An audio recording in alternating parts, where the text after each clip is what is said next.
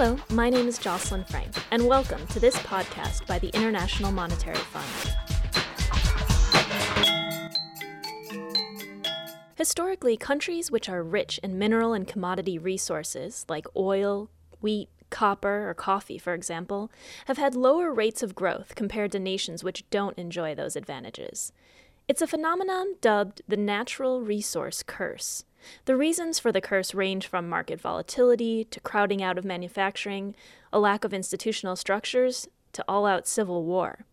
Jeffrey Frankel is an economist with the National Bureau of Economic Research. He recently gave a seminar at the International Monetary Fund and outlined several tools which he believes can help mitigate the natural resource curse. One tool he's developed is something he calls commodity bonds.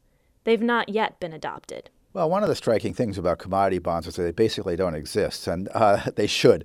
After figuring out the, what the problem is, uh, uh, I uh, try to think about policies and institutions that will help countries to avoid the pitfalls. A country that has uh, natural resource wealth, and one of the problems is, is, the volatility. That if the price goes up, and especially if you're booming, and so you uh, you know you're borrowing on world markets to develop, let's say your oil fields, you need to invest and, and, and borrow for the exploration. In the past, most international debt has been denominated or issued in foreign currency, in dollars or euros or whatever, and uh, that's had problems.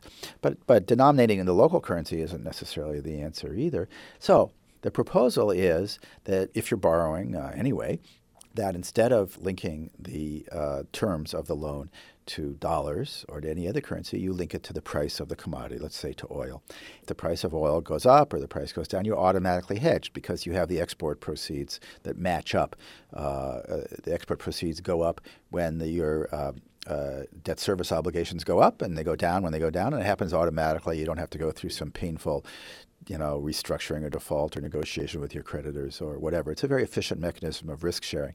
This idea has been around for a while. Uh, Why hasn't it been used before? it's a bit of a mystery. I mean, you, you, need liquidity in a market. It may be a chicken and egg thing that everybody's waiting for someone else to go first. And when I ask finance ministers from these countries or, or ask Wall Street types, uh, that's uh, sort of the answer I get. And, and I keep in mind that there's a very natural customer for these bonds. Unlike a lot of financial engineering, you know, these complicated credit default swaps or whatever, there's a very obvious uh, customer. If, it's, if you're an oil producer, you want to be hedged against the possibility that the price of oil might fall. But on the other side of the market, there are uh, power utilities in you know in the in the industrialized countries and airlines, and they want to be hedged against the, the chance that the price of oil might go up. Or if it's iron ore, then it's steel companies. Uh, or if it's copper, then it's uh, electronics uh, companies. And so there's a very natural customer, and, and it's a mystery to me kind of why. But I think that maybe the international financial institutions, the World Bank and the IMF, could play a useful role getting this market uh, started up. So, another way you've suggested that nations can battle the resource curse is to reduce pro cyclicality of macroeconomic policy. That's a mouthful. Can you explain what you mean by that?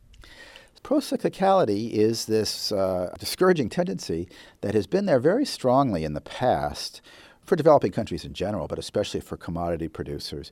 Procyclicality means when there's a boom, you're growing rapidly. The price of your export commodity is high on world markets. You're, you know, you're producing a lot of it. You're exporting a lot. So when there's a boom, the government borrows a lot. Capital floods comes into the country. The government spends a lot. Monetary fiscal policy is easy, and so the whole economy is actually goes into the bubble phase. And then when the price goes back down of the commodity on world markets, or maybe you run out of the commodity, then everything crashes, and you you would be going into recession anyway. But then the recession is much worse than it needs to be because uh, the government is forced to cut back on spending because it can no longer borrow.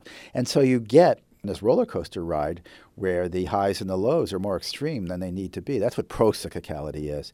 And so I've made proposals to try to uh, reduce that. So, saving during the good times in order to have a cushion for the bad. It sounds easier said than done. How have political leaders been held accountable to stick to those principles? Uh, I believe that Chile's done a particularly good job at that.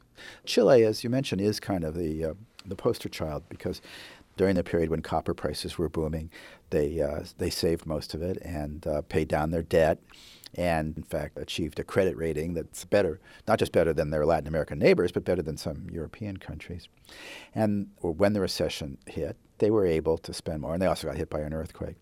And and uh, I would argue that it's not just that the, these particular leaders happen to do a good job, but Chile has uh, adopted institutions. And going back to the year 2000, Chile adopted some fiscal policy institutions that could kind of work in any country. The rules are that in a boom, you can spend the money only if the boom is is permanent, what's called structural, if, if, copper prices are higher permanently. If it's purely transitory and it's going to go back down, then you need to s- save it. Um, so, what Chile uh, has done, which is different, uh, which they actually codified in law in 2006, is that the judgment as to what what's uh, permanent versus temporary is not made in, inside the government. It's made by an independent panel of uh, experts who are kind of insulated from the political process. Given the complexity of the economic resources available to different countries and the individual political agendas of different leaders, how hopeful are you that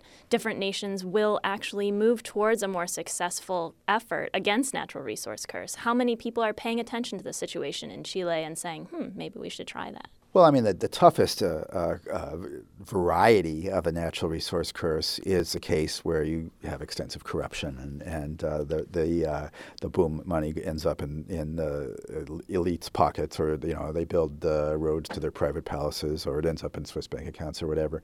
But you know, ha- having said that, one of the things I find most encouraging is that some of the countries that have new discoveries, like the West African countries that have discovered oil or or for whom uh, mining has become newly profitable, or Mongolia, which is you know in this tremendous boom. Many of these countries, you hear the uh, leaders say, "We know uh, this is not the first time this has happened. We know there's lots of other countries who've been this through this before, and we know that there's been this pattern of euphoria followed by a crash when everything is lost, and we we know there's a thing called the natural resource curse, and we want to try to avoid it. By now, we're you know exchange of information is good enough that government officials are asking for suggestions on how to try to limit it or avoid it. So that I find very encouraging. And so, what is the role of larger institutions like the International Monetary Fund to boost this sense of financial security, economic security? Technical advice is one area where uh, the IMF can uh, can help if uh, the IMF or World Bank is already lending to a West African country uh, anyway, um, you could uh, denominate that loan, link that loan in to the price, world price of the commodity, and then uh, turn around and lay off the, the commodity risk by selling the bonds to whoever wants to buy. Uh, power utilities and airlines and, and, and, and steel companies ought to have an interest in going long in, in, in oil or iron and, and, and so on. Uh, but they're probably not interested in, in taking the credit risk of, inve- of lending to a West African country. That's just not their, their business. Um, but that's where the IMF and the World uh, Bank come in to do the matchmaking and to make it work and to hopefully create a market uh, pool uh, that's deep enough and liquid enough that companies, borrowers, lenders can all gain confidence uh, that, that that market will be there and, and make the market work. That was economist Jeffrey Frankel, who recently gave a seminar at the International Monetary Fund about ways to mitigate the natural resource curse. To hear more interviews about the natural resource curse and other economic issues, go to www.imf.org/podcasts.